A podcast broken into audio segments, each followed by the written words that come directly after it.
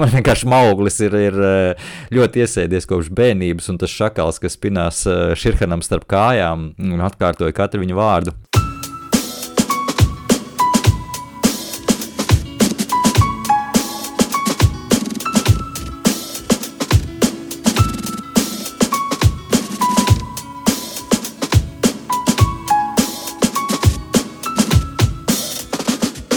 Mans vārds Alts Putniņš, un šis ir podkāsts Restarts.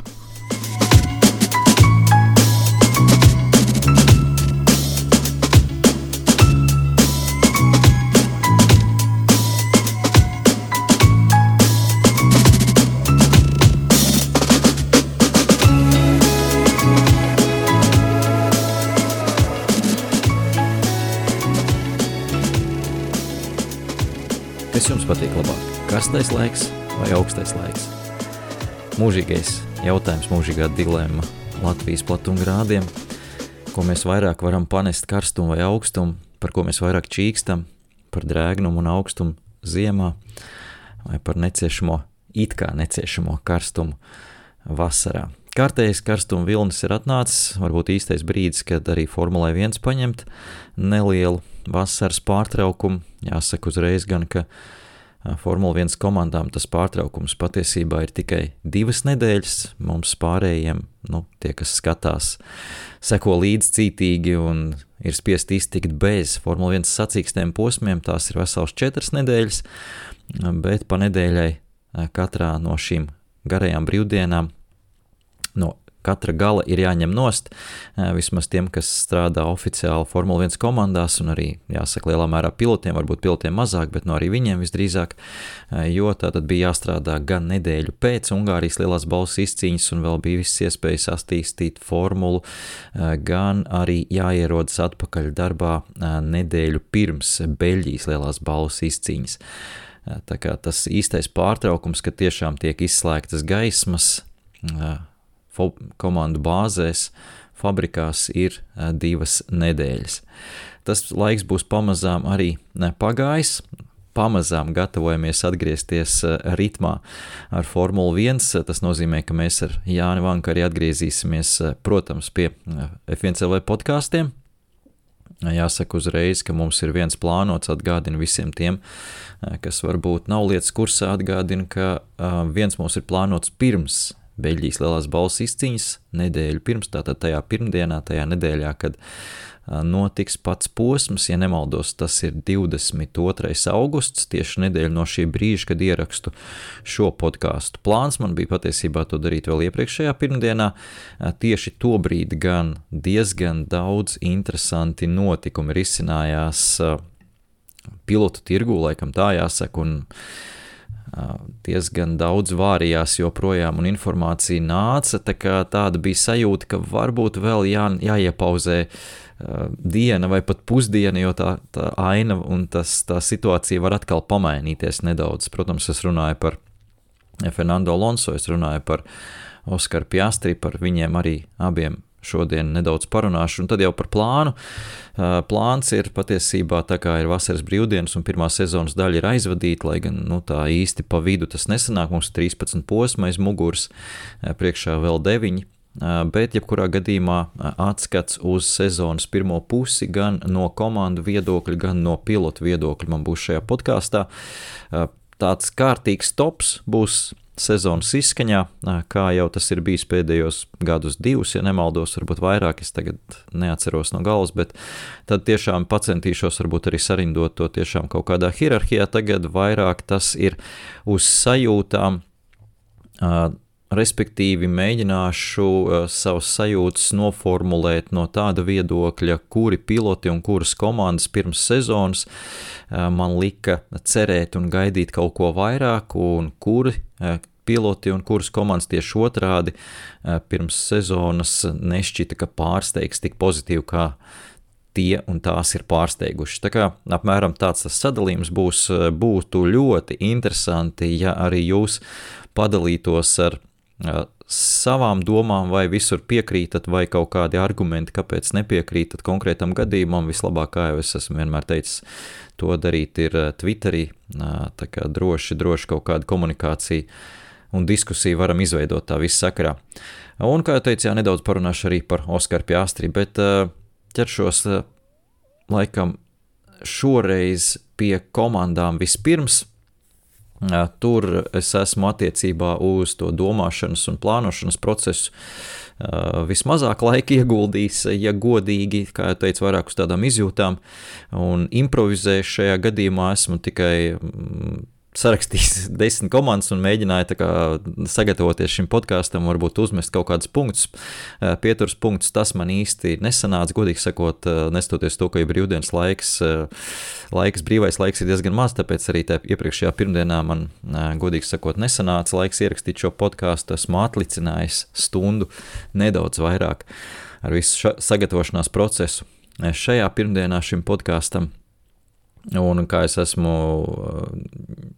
godīgi teikšu, apsolījis. Jā, es esmu vairākiem saviem sekotājiem apsolījis, ka būs šis podkāsts un arī šīs tēmas. Esmu apsolījis, Harijs Tērauds bija viens no tiem, kas jautāja eh, kaut kādu komandu atskatu, eh, salīdzinot ar cerībām, kādas bija pirms sezonas un kā izskatās tagad. Tā kā mm, es to arī apsolīju, tad šoreiz tam arī pieķeros. Labi, aiziet!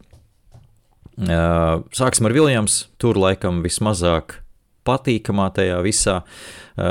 Šoreiz es varbūt mēģināšu sarindot eh, komandas ar plus un mīnus zīmīti, tā kā mm, tās, kuras attiecīgi ir ar mīnus zīmīti, šoreiz ir nepatīkamāk pārsteiguši nekā patīkamāk. Eh, par Viljams es neteiktu, ka bija ļoti augstas cerības pirms sezonas, tā kā tas, ka viņš šobrīd pēdējā vietā un cīnās varbūt par pēdējiem punktiņiem absolūti labākajā gadījumā, eh, cik nu vispār tās reizes ir bijušas, divas reizes iebrauc punktos, ir Albons, tad eh, acīm redzot, tas nav milzīgs pārsteigums par to, ka viņi ir tur, kur viņi ir, bet nu, tās cerības tomēr bija, ka tā augšupejošā līkne nedaudz sāks sevi pieteikt. Nu, varbūt sezonas turpinājums būs veiksmīgāks, jo atceramies, ka viņi sezonu sāka ļoti līdzīgu uh, filozofiju, kā ir Mercedes.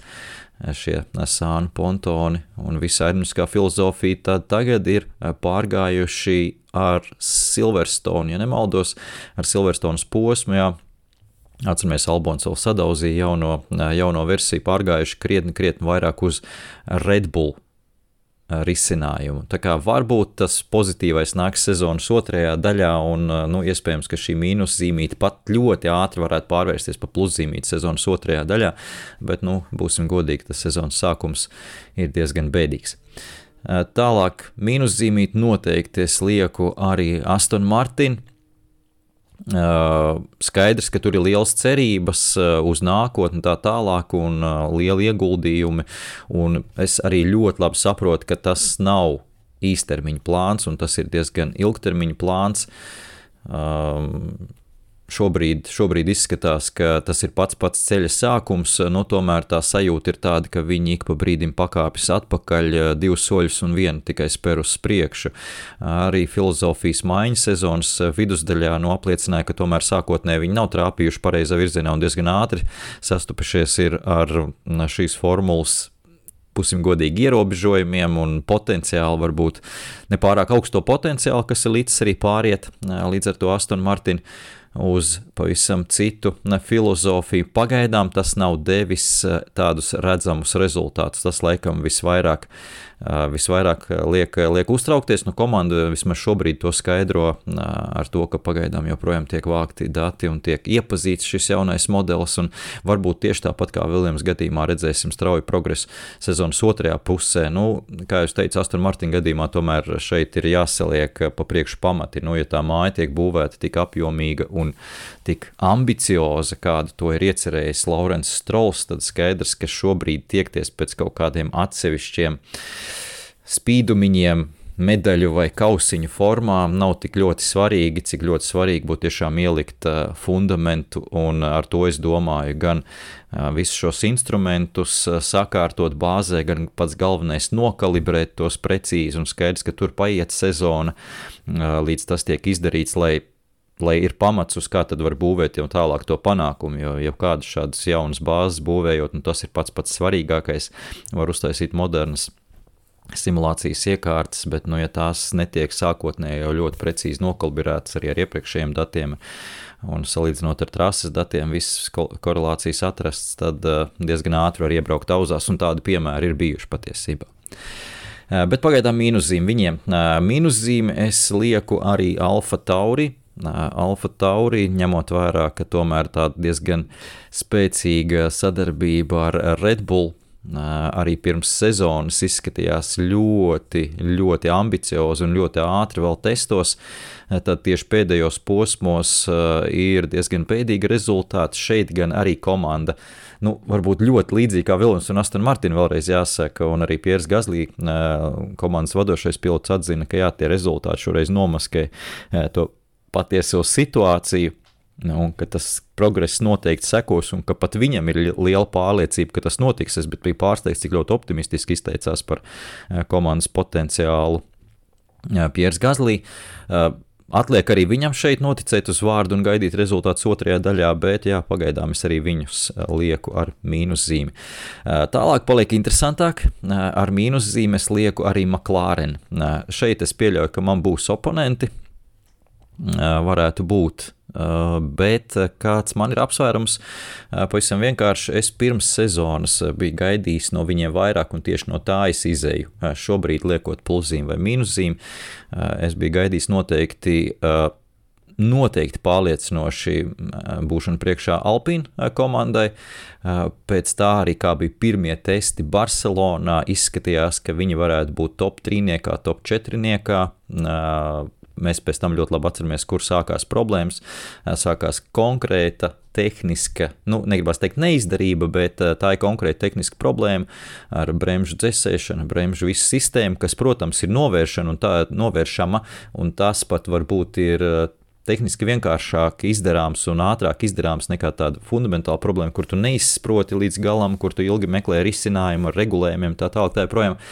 Bet, ja kurā gadījumā tas norāda, ka nu, šādas problēmas eh, būsim godīgi, augsta līmeņa komandai nevajadzētu būt eh, sezonas sākumā, ar tādām nevajadzētu sastapties. Tas tomēr norāda, ka vēl līdz galam tur varbūt viņi nav nobrieduši top, top līmenim, jo eh, skaidrs, ka ja mēs dzenamies absolūti un viennozīmīgi pēc snieguma un kaut kur zaudējam ar izturību. Tas, tas bija gan Ferrari, gan Red Bull kas vēl ir saprotams, jo īpaši vērā ņemot dzinēju noteikumu specifiku, tad McLaren gadījumā nu, šī bremžu sistēma parādīja, ka tur varbūt līdz galam arī nav tas dziļums tajā tehniskajā departamentā. Bet, nu, kā jau teicu, būs iespēja viņiem rehabilitēties sezonas otrajā daļā. Un otra lieta, kas man nedaudz liek viņiem likt to mīnuszīmi, ir fakts, ka šobrīd jau otro sezonu uh, mašīna joprojām ir ļoti īpatnēja, ar joprojām ļoti īpatnēju parakstu vai DNS, vai sauciet to, kā gribat, ar kuru mokās abi piloti. Par pilotiem vēl parunāšu atsevišķi, tā kā tajā es negribu šobrīd līst iekšā,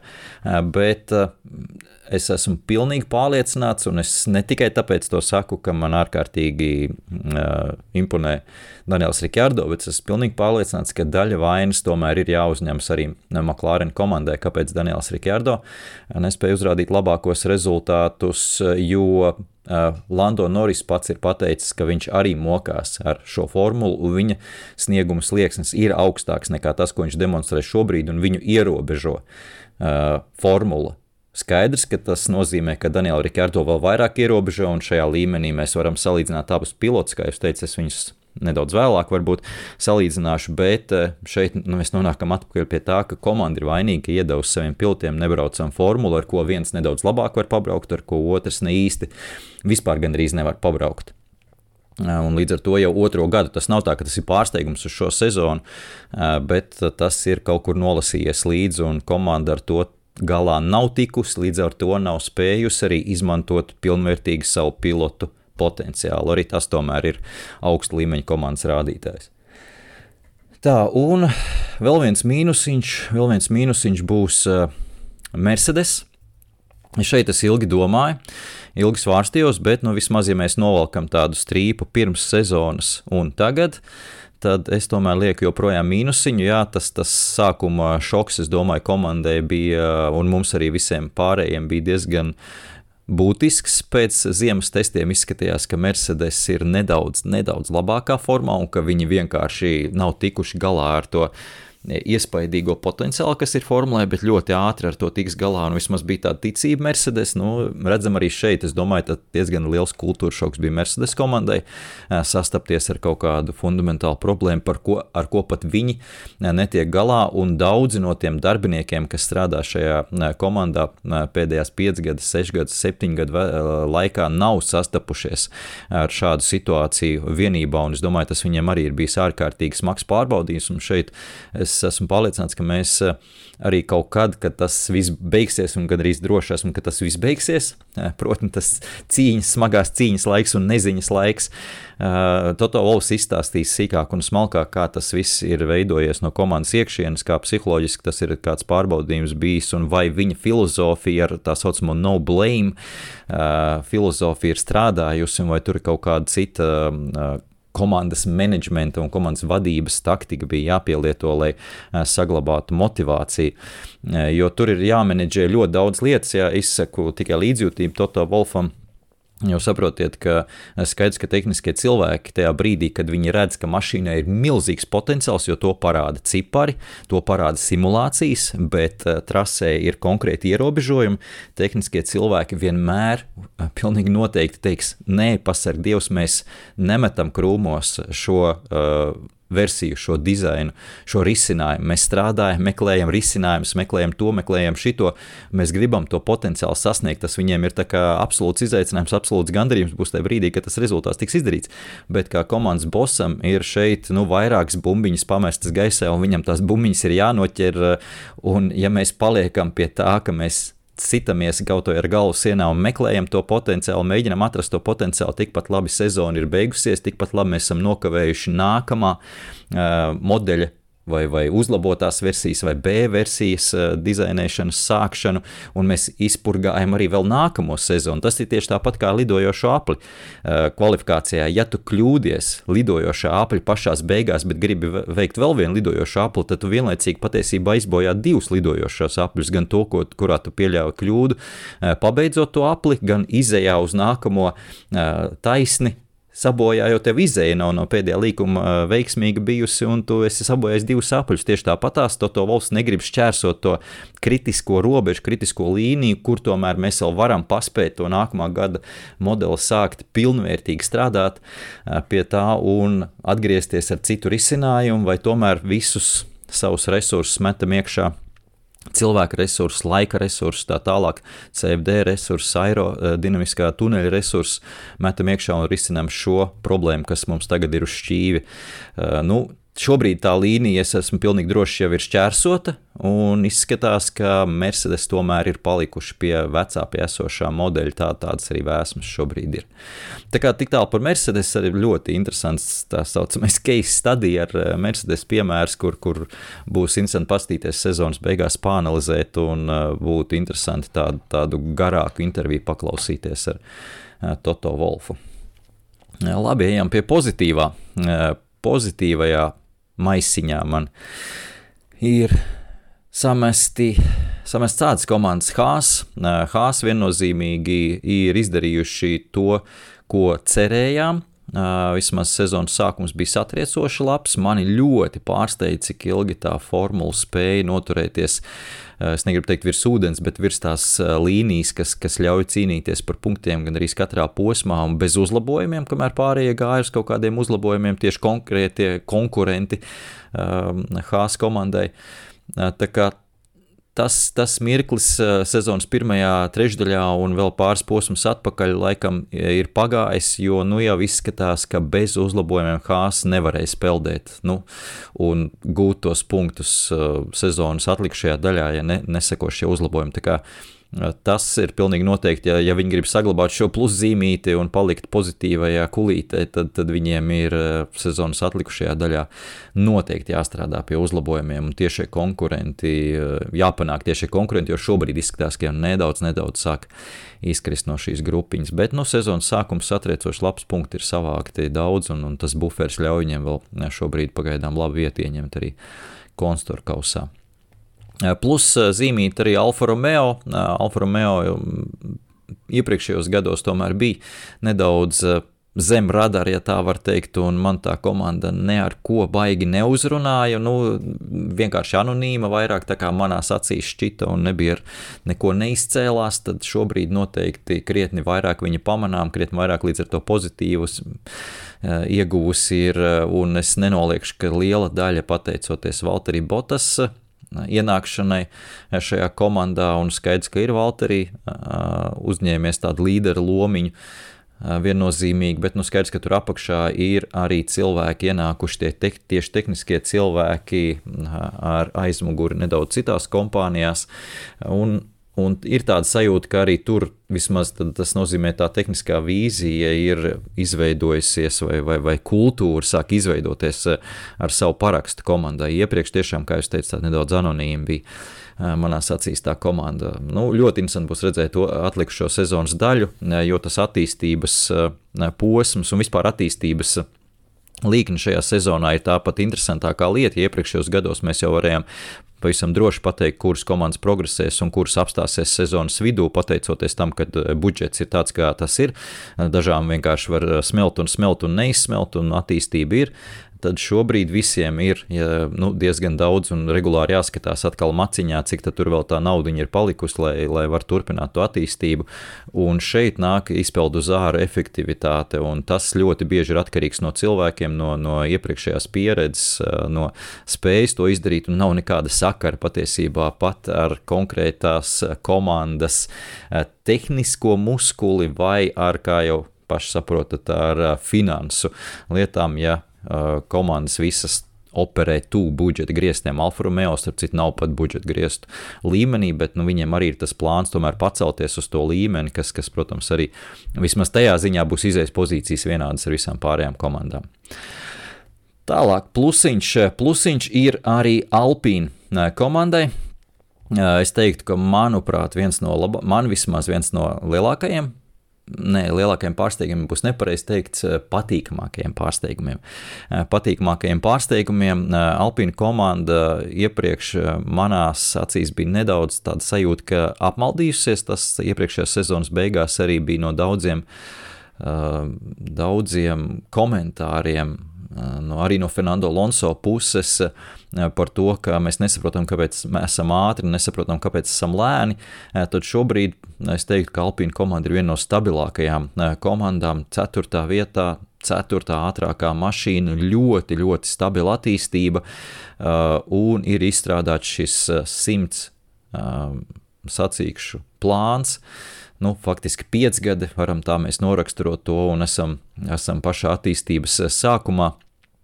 Un uh, vēl viens ļoti pozitīvs moments ir, ka daudz bija bažas par dzinēju, par Renault motoru vai audas agregātu sezonas sākumā, tad arī tas tur attīstība iet uz priekšu un iet pareizā virzienā, un tur arī sakārtotas lēnām tiek lietas. Un uh, skaidrs, ka tajā visā progresā un procesā bija arī milzīgs Alonso pienesums. To nevar noliegt, un uh, Okons nebija gatavs uzņemties līderu lomu. Uh, kā jūs teicat, pa piltiem šeit es negribu tā kā baigi iedziļināties, bet, bet no nu, tas, tas kopējais, kopējais vezums, ko, ko velk Alpīna, skaidrs, ka nevar nekustētu tik raitu uz priekšu, ja tur tomēr neiespringtu pamatīgi arī Fernando Alonso. Tā kā šī aiziešana noteikti arī būs trieciens, īstermiņā viennozīmīgi būs trieciens Alpīna komandai.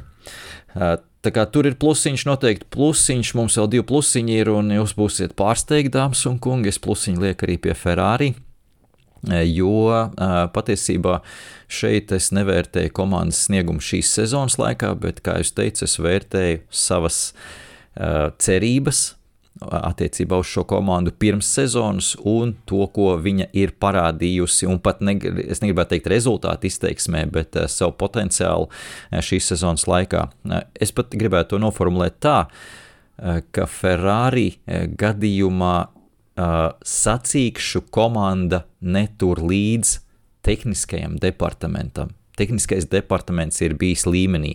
Tas, ka ir bijušas tehniskas problēmas, kā jau teicu, sevišķi dzinēja departamentā, uz to mums šoreiz ir jāskatās caur pirkstiem. Tas ir pilnīgi saprotams, pilnīgi attaisnojams uh, moments. Uh, Pārējais viss šīs strateģiskās lietas, tās jau ir aprunātas, apzelētas, divreiz izspļautas, atkal paņemtas un pazelētas.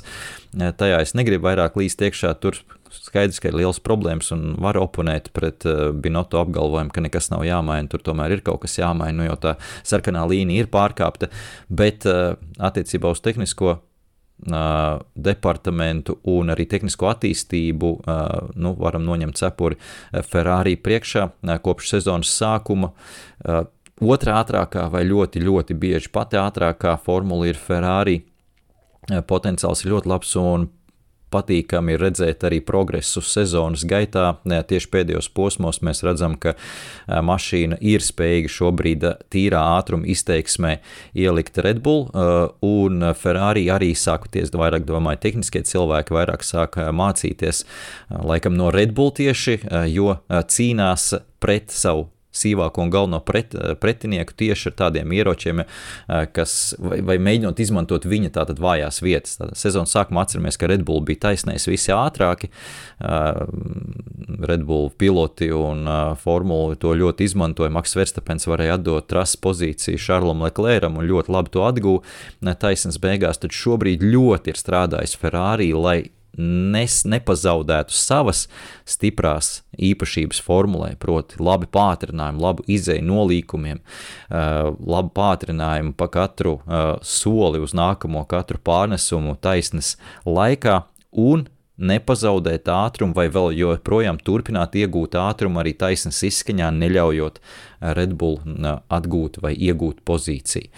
Un tas mērķis ir panākts, es teiktu, ka ļoti veiksmīgi. Līdz ar to Ferrari parāda, ka tehniskajā ziņā tur viss ir kārtībā, un tagad pārējiem puišiem, kas vairāk strādā ar cipariem, stratēģiju un plānošanu, ir jāpierāda, ka arī viņiem nevelti tiek maksāta alga. Nu, plusiņš, protams, arī Red Bull sākums, protams, no tehniskā viedokļa, vai pareizāk sakot, no izturības viedokļa nebija veiksmīgs un izstījās būs, būs bēdīgi, bet arī viņi ātri sakārtoja to lietu. Un šeit mēs redzam uh, uz Red Bull piemēru mēs redzam, kā ir jāoperē uh, augsta līmeņa uh, sacīkšu komandai.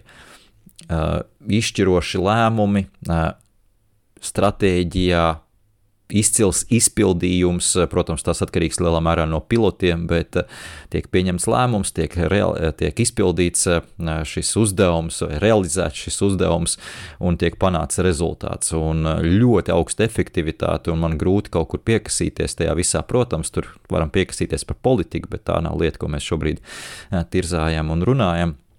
Tā kā tehniskajā lietā, protams, Adrians Ņūjs ir simtprocentīgi atgriezies kaut kādu brīdi. Viņš bija tieši emocionālā ziņā no tā Red Bull visu projektu nogājis malā un vīlies tajā, tajā situācijā, bet šobrīd nu, tas vairāk toreiz bija saistīts ar, ar dzinēju piegādātāju tieši Renault motoriem, toreiz vēl kas nebija ieinteresēti ieguldīties nopietni attīstībā, bet ar Hondu, ar Hondas ienākšanu, entuziasmu strādāt un sadarboties, Ņūjs arī ir iegūst tādu kā otro jaunību, un nu, skaidrs, ka šobrīd arī lielā mērā var pateikties viņa ekscelencei par to, kur viņa atrodas.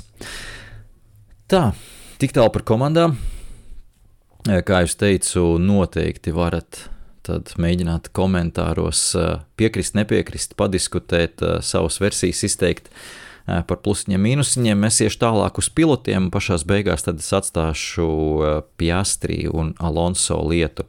Tā nedaudz jau atskatoties uz, uz to situāciju, kas, kas, kas tur ir noticies.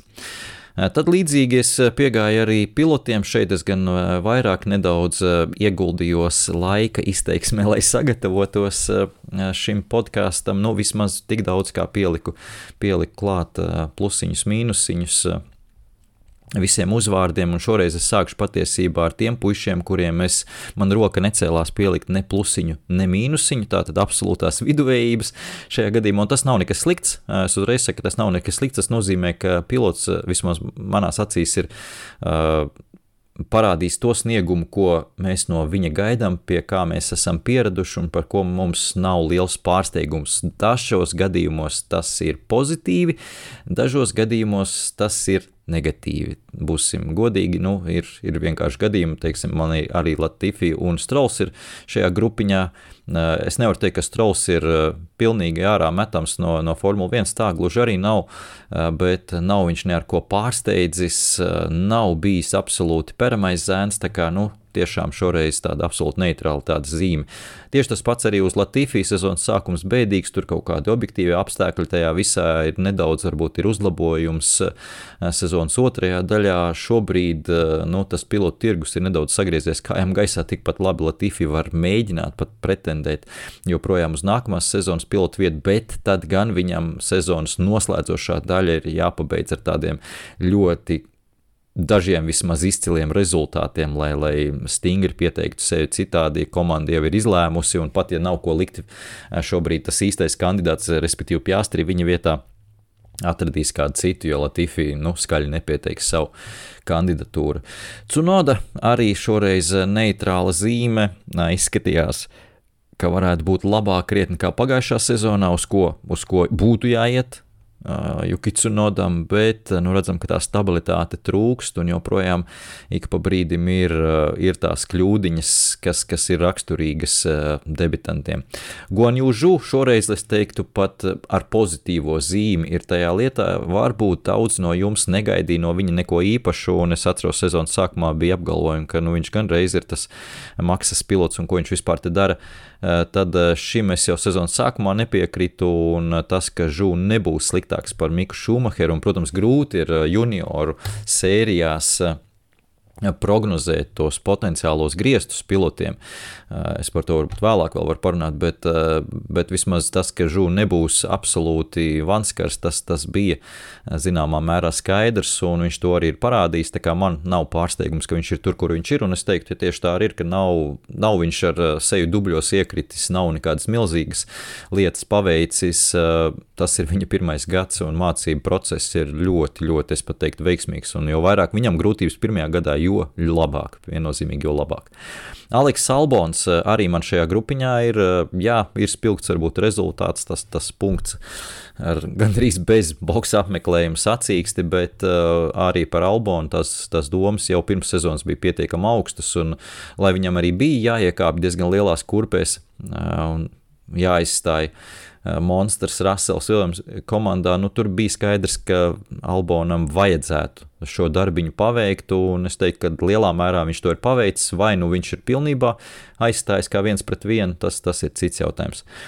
Pieris Gazlī Man par Pieru Gaslī vispār īsti daudz ko nav ko teikt. Šobrīd viņa sniegums, domāju, vairāk ierobežo komandas eh, svārstīgais sniegums, bet tas, ka Pieris arī tur nevar brīnumu uztaisīt, eh, no nekā parāda arī viņa kaut kāda kaut kādus griestus, tā, tāpat gribētos teikt.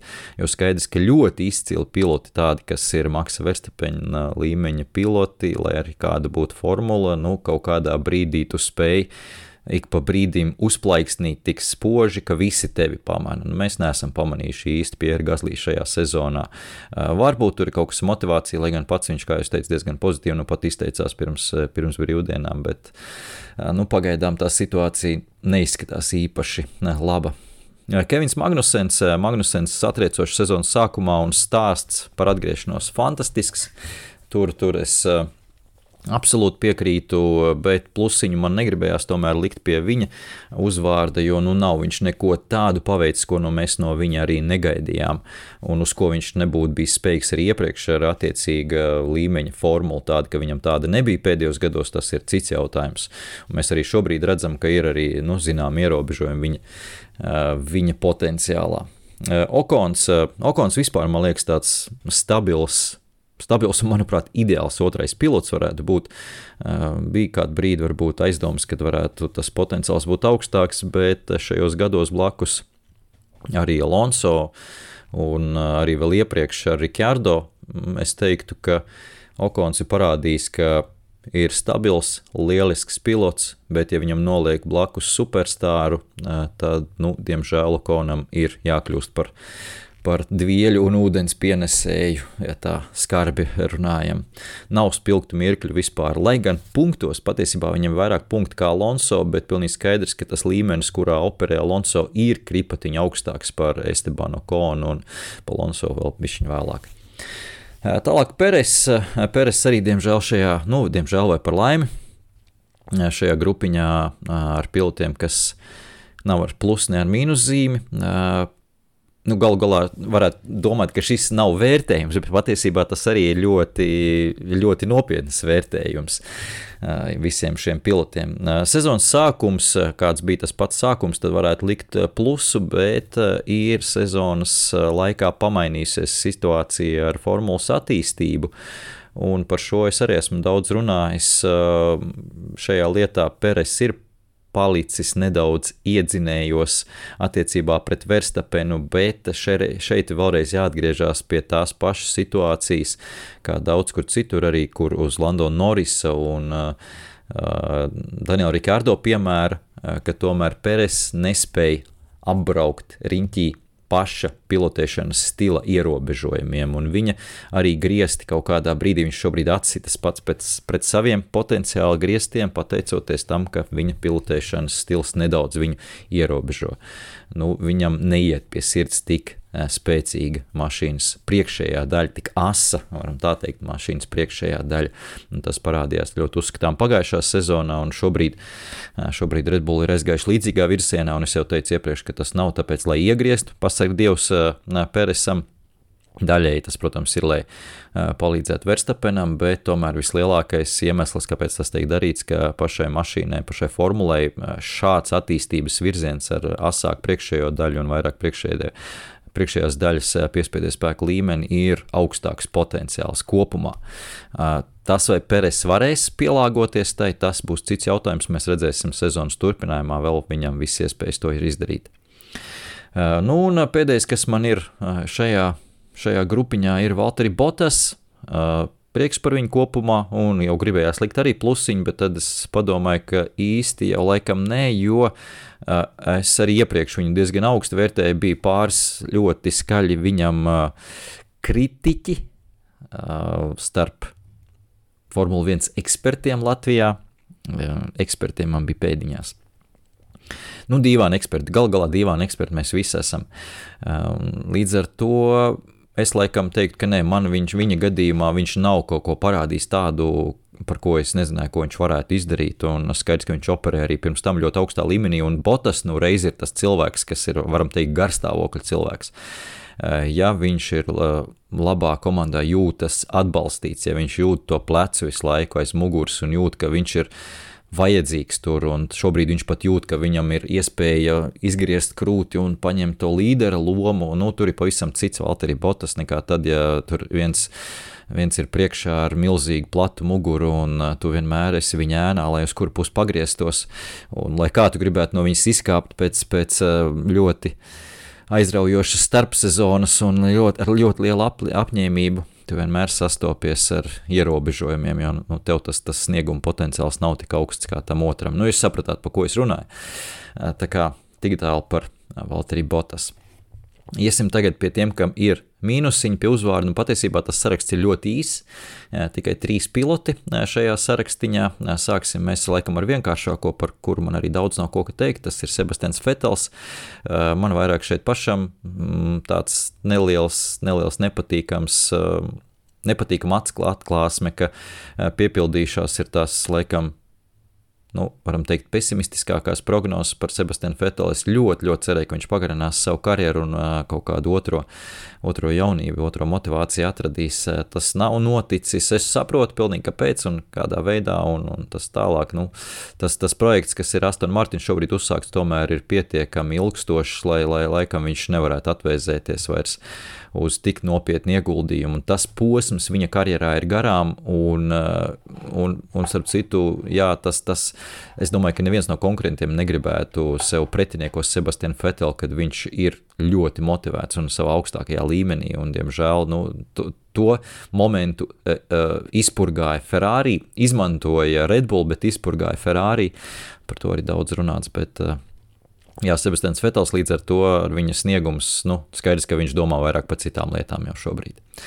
Mikls Šumahers, jā, dāmas un kungi, varat nepiekrist, bet Mikls Šumahers man ir mīnus zīmīti, jo šī ir otrā sezona, un, nu, man bija cerības saistīts ar Miku, ne, ne noteikti šeit nevar runāt, un Šumahera, starp Šumahera uzvārdiem Šumahers Mihails un Šumahers Miks vienādības zīmi nevar vilkt, un tas bija skaidrs jau diezgan pasen, bet uh, bija cerības, ka tomēr šajā sezonā tas solis uz priekšu būs, bet, nu, jāsaka, sezonas pirmajā daļā Mikam ļoti smags uh, kultūra šoks bija Magnusen ienākšana. Es domāju, ka viņš, uh, viņš tika atsēdināts diezgan nopietni atpakaļ, līdz ar to pārcentās. Ļoti uzskatām, var redzēt, daudzos gadījumos vienkārši pārcentās, un tur ir jānomierinās, jāapsēžās, jā, jānoskaita līdz desmit un jāskatās, ko var darīt lietas labā.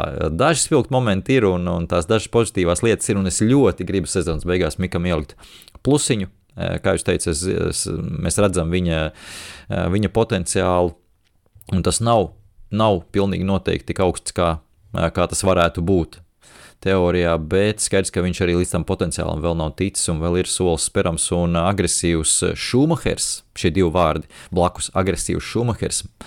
Godīgi sakot, man patīk, jo mēs skatāmies atpakaļ uz, uz to ļoti pamatīgu nostalģiju šobrīd, un kā absolūti klasiku. Un man, man ir arī tāda tiešām vairāk tāda subjektīva sajūta, ka es gribētu vēlreiz to redzēt. Un mazi, mazi uzplaiksnījumi ir bijuši, ka Mikam kaut kas ir no tā tā slepkavas instinkta iekšā. Tad e, gribu redzēt, un, protams, lai tev būtu tas slepkavas instinkts, tev jau jābūt pārliecībai. Tu nevari būt uh, slepkava un šakālis. Nu, nekas tur nesanāks. Tur tu tāds ra, rausties kā puņķis uz drāts un, un skaties uz stiprākiem, lielākiem plēsējiem visu laiku bailīgi. Un, un, Man vienkārši mauglis ir, ir e, ļoti iesēdies kopš bērnības, un tas šakals, kas pinās Širhanam starp kājām atkārtoja katru viņa vārdu ļoti izteikts eh, ir kā personāžs. Viņš arī mm, noteikti jūs arī savos, savās paziņās atradīsiet tādus šakāļus. Un, uh, man, es, man es arī uzreiz iedomājos par konkrētiem tādiem, kas, kas īsti nav paši gatavi uzņemties atbildību un, un ar stingru mugurkaulu. Un, ja tu pasaki kaut ko, tad atbildēt par saviem vārdiem, bet kas ir gatavi tikai izbļaut skaļus, skaļus Eh, skaļas frāzes, ja to ir pateicis eh, nu, nosacītais eh, Širhans tajā kompānijā konkrētā. Vai, kā, noteikti padomājiet, gan jau, ka jums arī tādi piemēri. Tā kā jā, viņam ir jāizaug no, no šī šakāļa par, par, par Širhanu. Es aizmirsu, kā šakālim bija vārds, vai viņam vispār bija vārds. Tas būtu tipiski, neiedot vispār vārdu tam šakālim. Katrā ziņā tas, ko es to multeni saku, tā bija tā krievu versija uh, Maugļu multenē. Manuprāt, ļoti, ļoti, ļoti, ļoti laba pameklēt, ja neesat redzējuši, esat jaunāka gada gājuma Formula 1 līdzjutēji. Un pēdējais ar mīnusiņu ir Daniels Rikārdo. Sāpe, sāpe neizsakāma, bet nu jau es esmu ar viņu pieradis un rēta sāk aizvilkties. Daniels Rikārdo viennozīmīgi divas sezonas, jau nu, gandrīz divas sezonas mokās uh, ar šo situāciju, un arī viņš ir sastapies ar, nu, angļu, angliskajā versijā ir tāds uh, glass ceiling, tā stikla uh, griestiem, kas it kā nav redzami, tos mēs neredzam, un pats pilots šajā vai sportists šajā gadījumā arī neredz, bet gan viņš, gan mēs visi zinām un jūtam to mirkli, kad viņš pret, viņi, pret šiem griestiem, potenciāli griestiem atdurās. Nu, izskatās, ka šeit ir sastapies Daniels Rikārdo šo situāciju. Man par Danielu Rikārdo vēl bija doma runāt, varbūt arī sakarā pie, pie Piastrī, bet patiesībā to es varētu arī šeit, šeit izklāstīt par to, ka es ļoti ceru, ka Daniels Rikārdo šobrīd pāries uz Alpīnu komandu, jo man ir ārkārtīgi liela ticība, ka tomēr viņam ir iekšā tas vecais Daniels Rikārdo un uh, iedot viņam to formulu, ar ko viņam nav jāmokās, viņš varētu parādīt un vēl visus mūs priecēt, bet pilnīgi skaidrs, ka viņa akcijas no tām, kas bija pirms gadiem uz augšu ejošas, un mēs jau viņu gribējām pieskaitīt pie citplanētiešiem, šobrīd ir nokritušās, jo mēs esam, un viņš ir ieraudzījis to vai sastapies ar, to, ar tiem potenciāli griestiem, viņš netiek galā ar šo konkrēto problēmu, kas ir tai formulē, un es pat negribu nosaukt to par problēmu. Tā vienkārši ir īpatnība. Viņš ar to īpatnību netiek galā. Lando Norris tiek galā ar šo īpatnību labāk un veiksmīgāk, lai gan arī nav tā neiet viņam pa spalvu, un arī viņš jūtas nekomfortabli tajā. Tas nenozīmē, ka Lando Norrisa potenciāli griezti ir augstāki kā Danielam Rikārdo, jo tikpat labi ir kaut kāda cita īpatnība, ar ko Daniels Rikārdo tika veiksmīgāk garā, galā nekā Lando Norris. Tas viss nav tik lineāri, un es teiktu, ka tas ir ļoti sarežģīti, jo vairāk patiesībā es par šo sporta veidu uzzinu, lasu un uh, interesējos un mēģinu analizēt, jo vairāk es saprotu, ka tie līmeņi ir tik ļoti daudz, un patiesībā brīžiem ir viņi tik ļoti nemanāmi, niansēti, un tajā pašā laikā uh, var izšķirt uh, rezultātu. Un, uh, nu, lai izprastu to visos līmeņos, tiešām tur, tur ir pamatīgi tai visā jāieguldās. Bet jā, tik tālu par Danielu Rikārdo, tas arī viss man mīnusiņu grupiņā. Nu, ar plusiņiem mums nedaudz vairāk ir piloti. Sākšu ar nu, Džordžu Russellu varbūt. Džordžs Russells uh, sezonas sākumā lielisks, stabils top 5.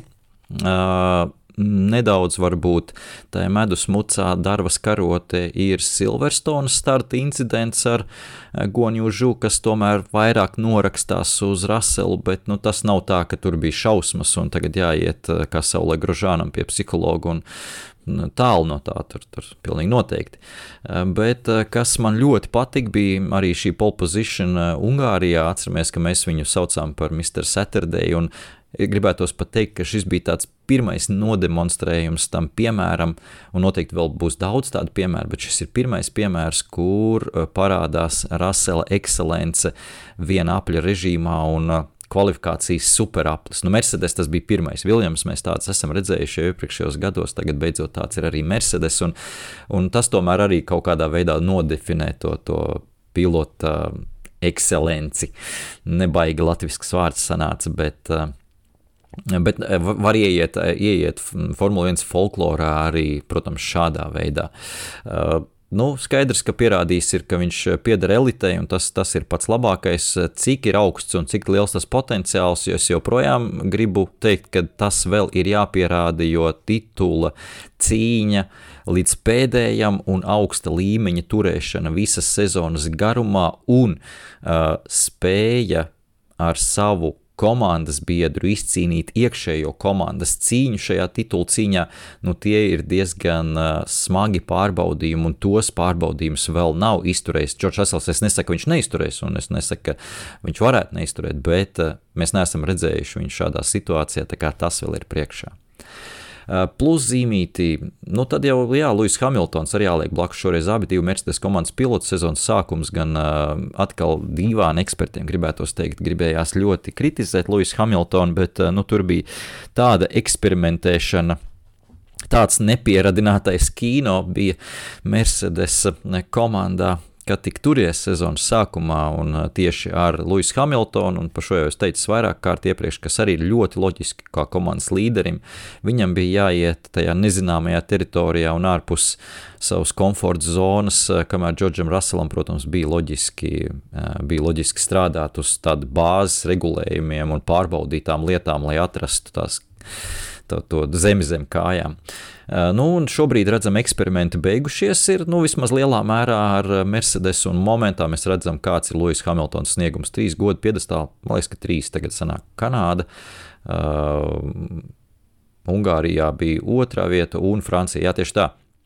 Tā kā nu, šeit līmenis ir atpakaļ, un uh, tie, kas saka, ka ir atgriezies, Hamiltons gribētu teikt, ka viņš nevienā brīdī nebija nekur pazudis.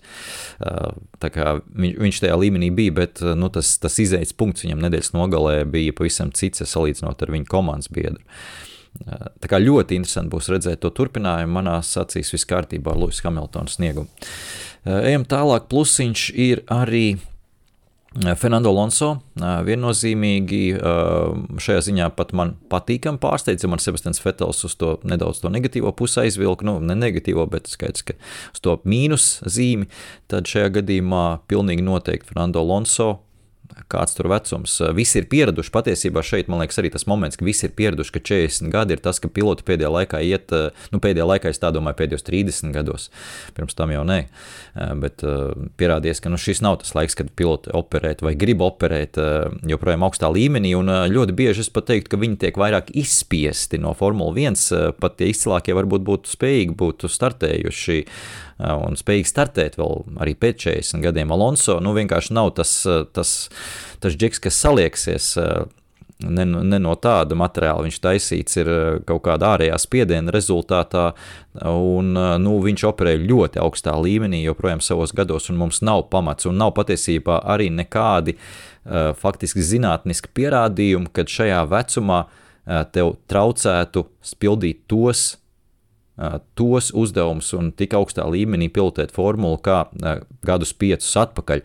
Ap 50 gadiem, jā, 50 gadiem tiešām gan reakcijas ātrums, vispārējais nedaudz samazinās, un tas varētu ietekmēt. Nu, šobrīd Alonso vēl noteikti ir pāris gadu rezervē un redzam, kādā augstā līmenī viņš operē, un joprojām ir arī, kā jau teicu, nedaudz bija pierims varbūt politiskajā arēnā, jo nebija jau īsti vajadzības to darīt, tad šobrīd viņš arī tur ir tāds politiskais dzīvnieks, ka tik turies un viņa gājiens ar zirdziņu Alpīnu komandā.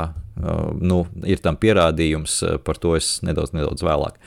Uh, plusiņš vēl ir man pie Lando Norisa. Nu, skaidrs, ka nevar te mīnuszīmi nekādā veidā uz Daniela Rikārdo fona. Ļoti labi izceļas Lando Noris kā jau teicu, arī viņš nejūtas labi ar šo formulu un komfortabli ar šo formulu, bet viņš spēja pārkāpt pāri šiem ierobežojumiem un spēja apbraukt tiem ierobežojumiem un tikt kaut pie maziņiem punktiņiem pat tajos posmos, kur, Rikārdo ir nu, bezcerīgs.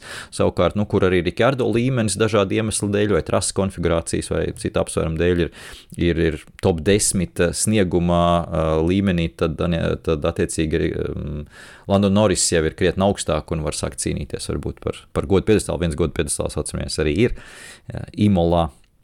Tā kā šajā ziņā, protams, pluss viņam. Nu, un pēdējie divi ar plusiņu. Viens no viņiem - Šārs Leclerc.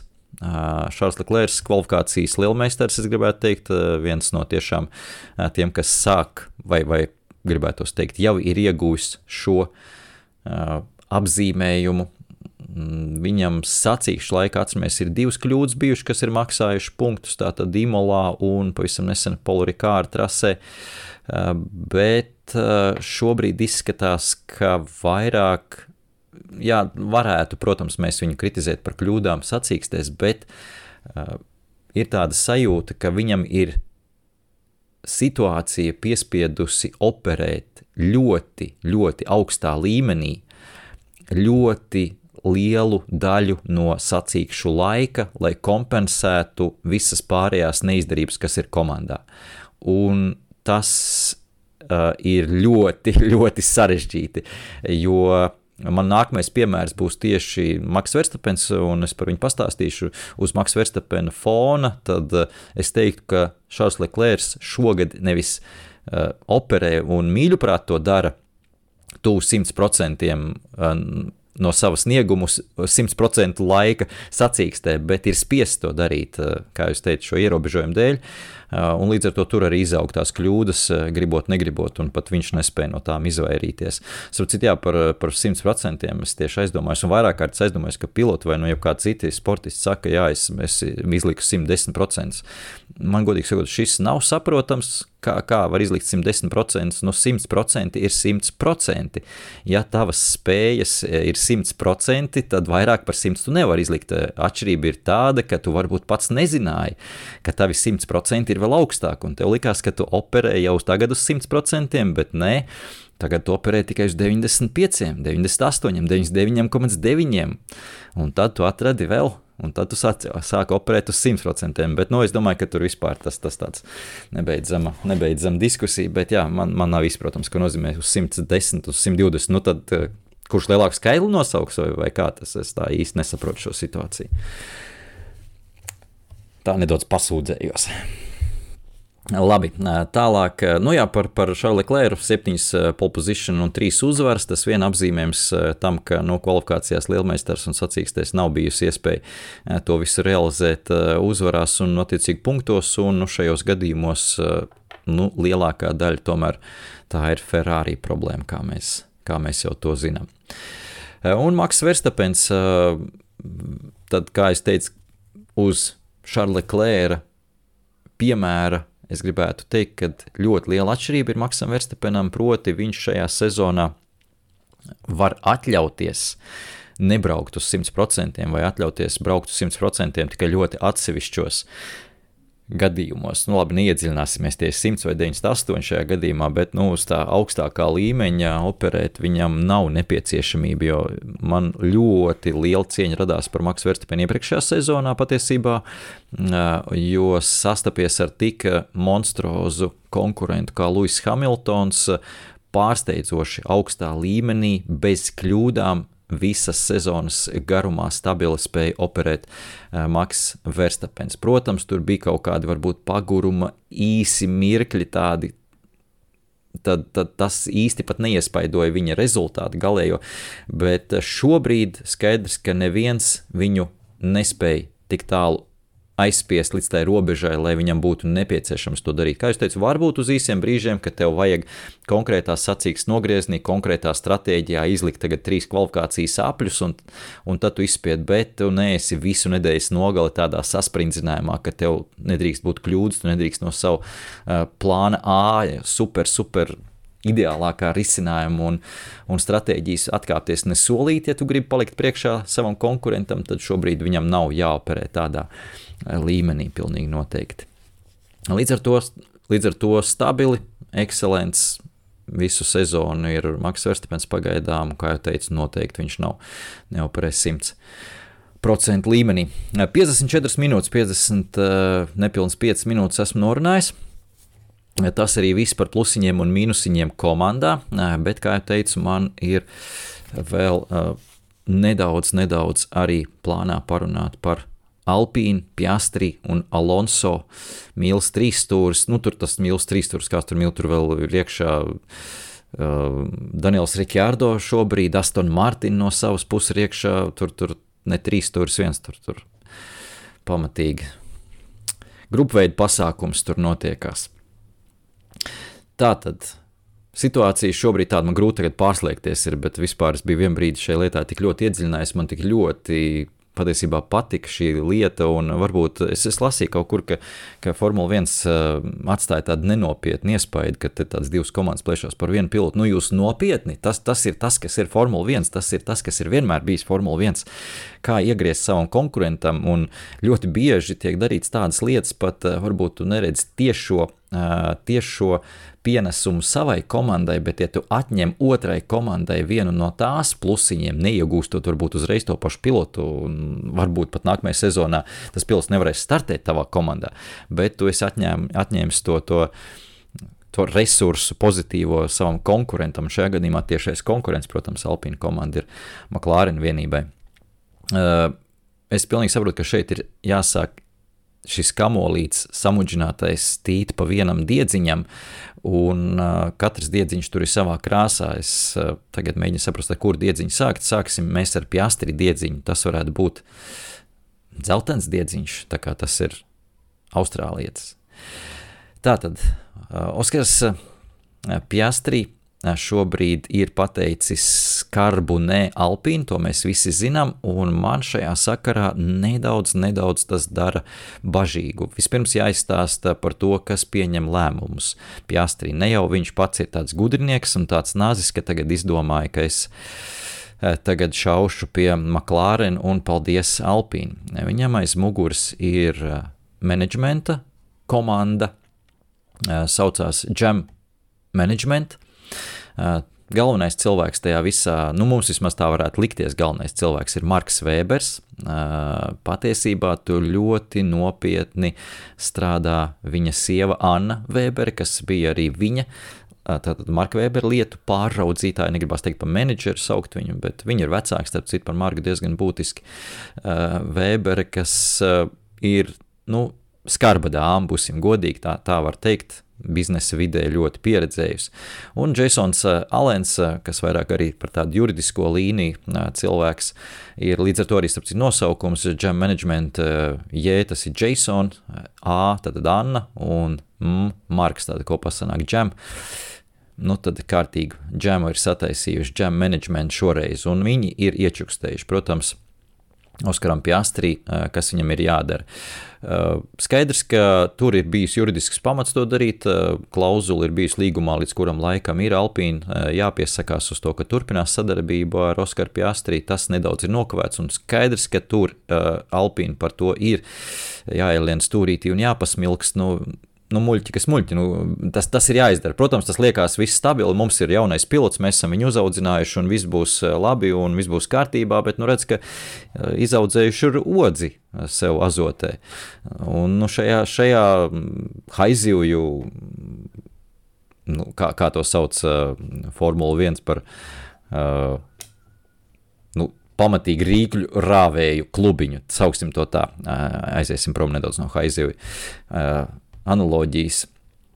Ņemot, vē, ņemot vērā, ka Austrālijā tieši ar aizviem viss ir kārtībā, eh, bet jā, rīkrāvēja eh, filozofija te piemīt ļoti daudziem, un eh, nu, skaidrs, ka te ir papīra lietas un juridiskās lietas jāsakārto, un tur mēs varam pārmest tomēr Alpina komandai to nedaudz nogulēšanu. Eh, bet, kā jau sāku stāstīt, man nedaudz pārsteidz tas, cik ļoti lecīgs vēl pirms ir spēris pirmo soli eh, Formulā 1 nopietno pirmo soli Formulā 1 ir Oskars Piastri. Tātad, kad es saku Oskars Piastri, protams, jādomā džem eh, managementā, tad Marks, Anna un Jasons. Lai nu kā, vai tas kādā brīdī nevarētu viņam atspēlēties, jo tagad jebkura komanda, kas viņu nolīgst vai gribēs nolīgt, zina, uz ko ir spējīgs un kā te ir ar lojalitātes lietām ar Oskaru Piastrī. Jo man arī šī lieta, tīri, lai, kā es priecājos, kā, kā Formula 1 līdzjutējs un kā žurnālists un kā komentētājs par šo visu situāciju, te mēs varam virpināt un risināt un runāties līdz bez gala. Interesanti, jauki, jautri, bet uh, uzticība komandai, nu, tā ir tāda romantiska lieta, kuras, kuras tagad arī lasot daudz vēstures grāmatas, man liekas, tomēr ir ļoti svarīga. Un, ja tu nu, spēj pagarināt savu līgumu ar rokas spiedienu, tas ir ļoti svarīgi. Mūsdienās kaut kas tāds vairs nav iedomājams. Un šeit pat ir runa par to, ka Oskarā Piastrī Alpīni ir ieguldījuši ļoti daudz, arī zemākajās sacīkšu sērijās, izvedot viņu cauri gal galā šogad gatavojot eh, debijai Formulā 1, nes cik stundas simulatorā 3500, ja nemaldos, kilometri jau bija nobraukti ar Formula 1 viens pagājušā gada modeli no 5000, kas bija apsolīti, un ir nu, paņēmuši tiešām savā ģimenē un uzaudzinājuši viņu, uzcēluši līdz Formule 1 līmenī, līmenim, un viņš, nu, viņiem šobrīd ir iedūris to dunci mugurā un aiziet citur. Tas, ka no Alpīna puses uh, bija kaut kur kaut kādas kļūdiņas tajā ceļā, un skaidrs, ka kļūdiņa bija tāda, ka lika sēdēt uz rezervistu soliņa. Oskaram Piastri un deva priekšroku Fernando Alonso. Es no komandas vadītāja puses pilnīgi saprotu šādu risinājumu, un tas laikam ir tas iemesls bijis, kas Oskaram Piastri nav paticies, bet Alpīna komanda bija ļoti tuvu tam, lai ar Viljams vienotos. Un, un uh, dabūt tik pie iespējas Oskars Piastris sagatavoties Vilnius komandā, kas, manuprāt, starp citu, bija ideāls risinājums. Bez spiediena, bez stresa, nu, nu, kur nokavēs to vienu gadu. Nu, manuprāt, tas ir parādījis vairāk kārt sev ar to pašu Fernando Alonso, savulaik sācis ar Minardi, ar to pašu Kimiju Raikunu, savulaik sācis ar Zauberu. Mazās komandās bez spiediena parāda sevi, ap, pamācās, iemācās, apbružājās, un tad vai nu gadu vai divus pēc tam pārceļas uz lielo komandu, un tev nav no nulles līmeņa jāsāk viss. Viņam jau šobrīd nav tas nulles līmenis, kā jūs teicat, un līdz ar to tas izējas pozīcijas pārējot uz vadošo komandu ir krietni augstāks. Jo skaidrs, ka prasības, uzmanība, uh, vispārējais būs arī krietni augstāks. Vai ir gatavs uzreiz no nulles lekt tajā McLaren līmenī šobrīd iekšā, pieņemsim, ja viņš nākamajā sezonā tur startē, uzreiz būt tajā cīņā, uzreiz tur jābūt jau nu, skaidrs, ka McLaren uz ko pretendēs. Nu, tu godu piedestāli brāliem cīņa ar eh, Lando Norris, kurš šobrīd ir nolicis uz lāpstiņām Danielu Rikardo.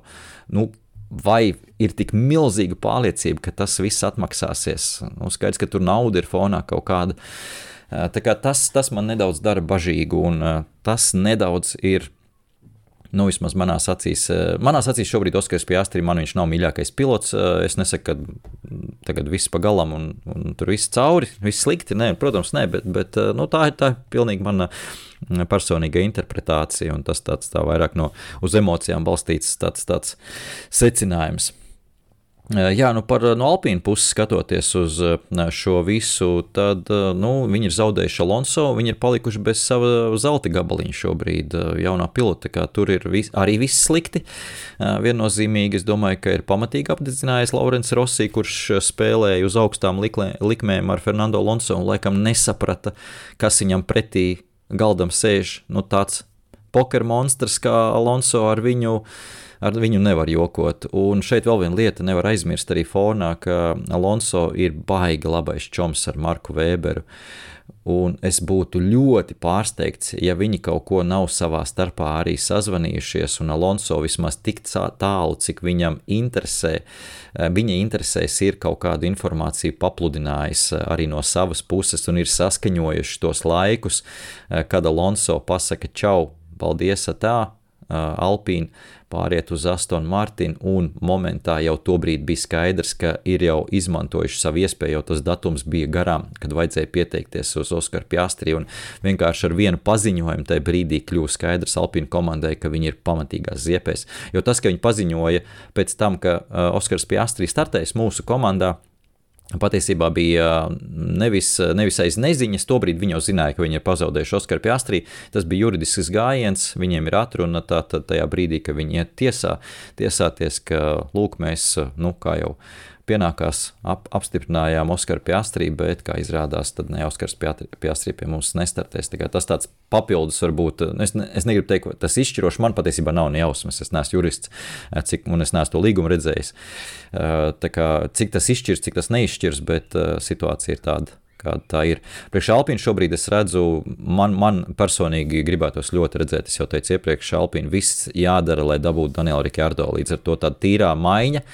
Varbūt Alpīna nebūs nemaz zaudētājs. Protams, pastāv risks, ka Daniels Rikārdo varbūt kaut kur to savu mojo ir zaudējis, tā visa rezultātā kaut kur to savu ticību sev ir zaudējis, bet es ļoti ceru, ka, ka tomēr tas tā nav, ka viņš var atgūties. Atceramies, cik labi viņam gāja tomēr Renault eh, komandā. Un, eh, jā, ņemam atpakaļ Danielu Rikārdo un varbūt neizskatāmies pēc tik lieliem muļķiem, kā šobrīd izskatāmies.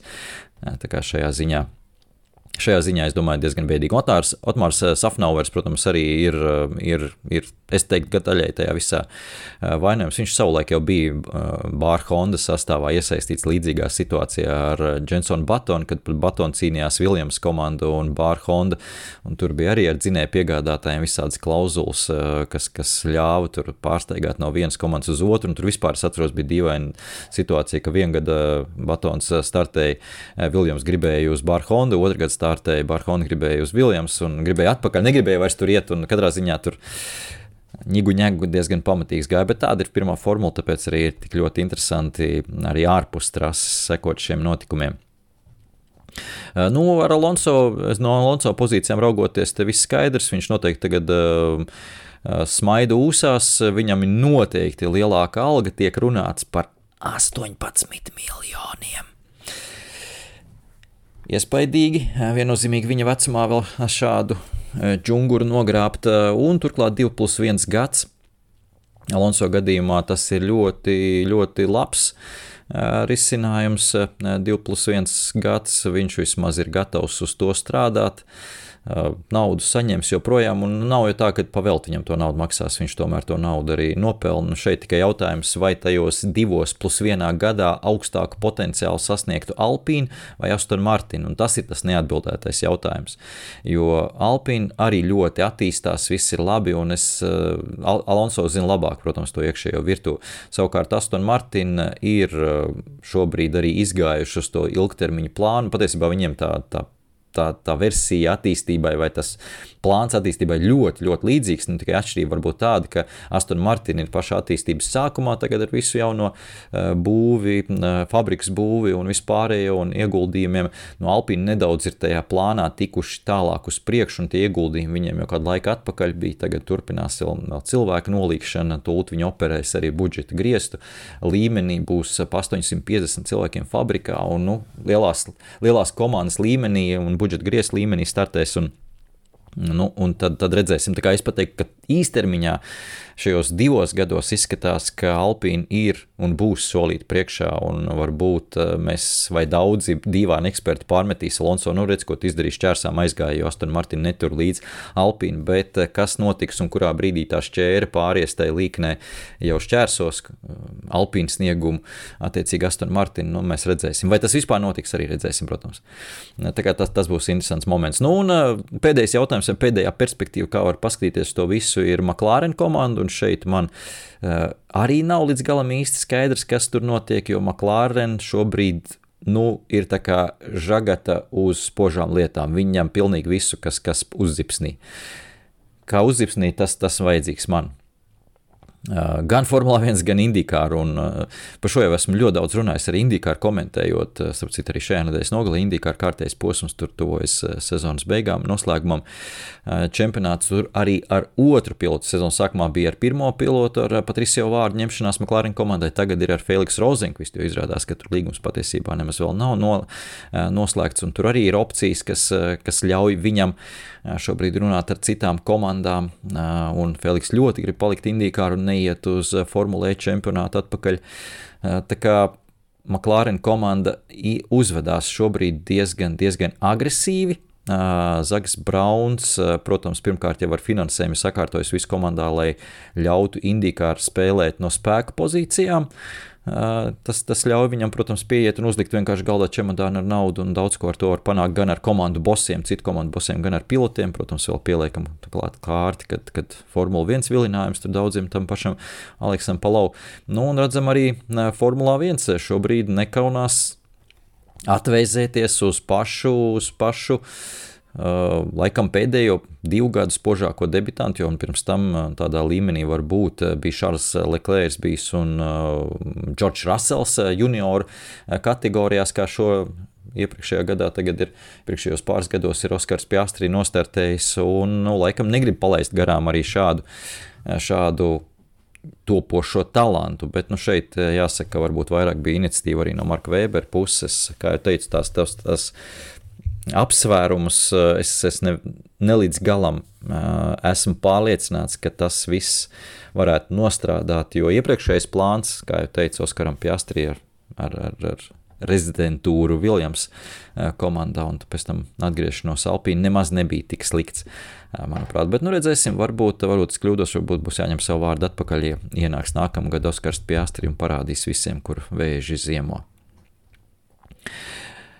Tā, Nu, tas laikam arī viss, dāmas un kungi, bija interesanti. Man pašam vismaz eh, visnotaļ jautri bija. Eh, vienmēr interesanti, kur doma tev aizvedīs. Tā kā ir komandu eh, topiņš neliels sanācis, ir pa piltiem izgājis cauri esmu. Un, protams, šis Alpīna Piastri, Maklāreņa riņķdāns arī ir izdancots. Paldies, ka noklausījāties. Stundu un desmit minūtes ir pagājušas. Tagad uh, restarts podkāsts varētu būt kaut kad, kad būs pauzīte Formulā 1, bet, nu, kā jau esmu vienmēr teicis, ar apskaužamu nestabilitāti ne, pievēršos šim podkāstam, bet ļoti centīšos eh, to darīt arī turpmāk, jo redz, ka cilvēki klausās un patiesībā tie eh, klausītāji paliek vairāk un vairāk.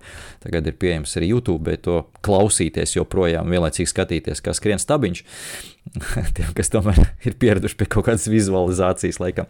Lai nu kā, paldies visiem. Tiekamies, protams, Formula 1 translācijās tiešraidēs.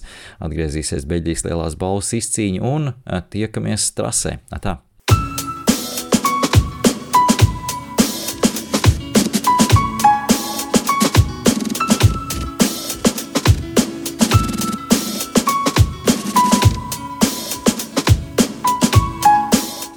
Mūzika no Perfect Muse Lucky Number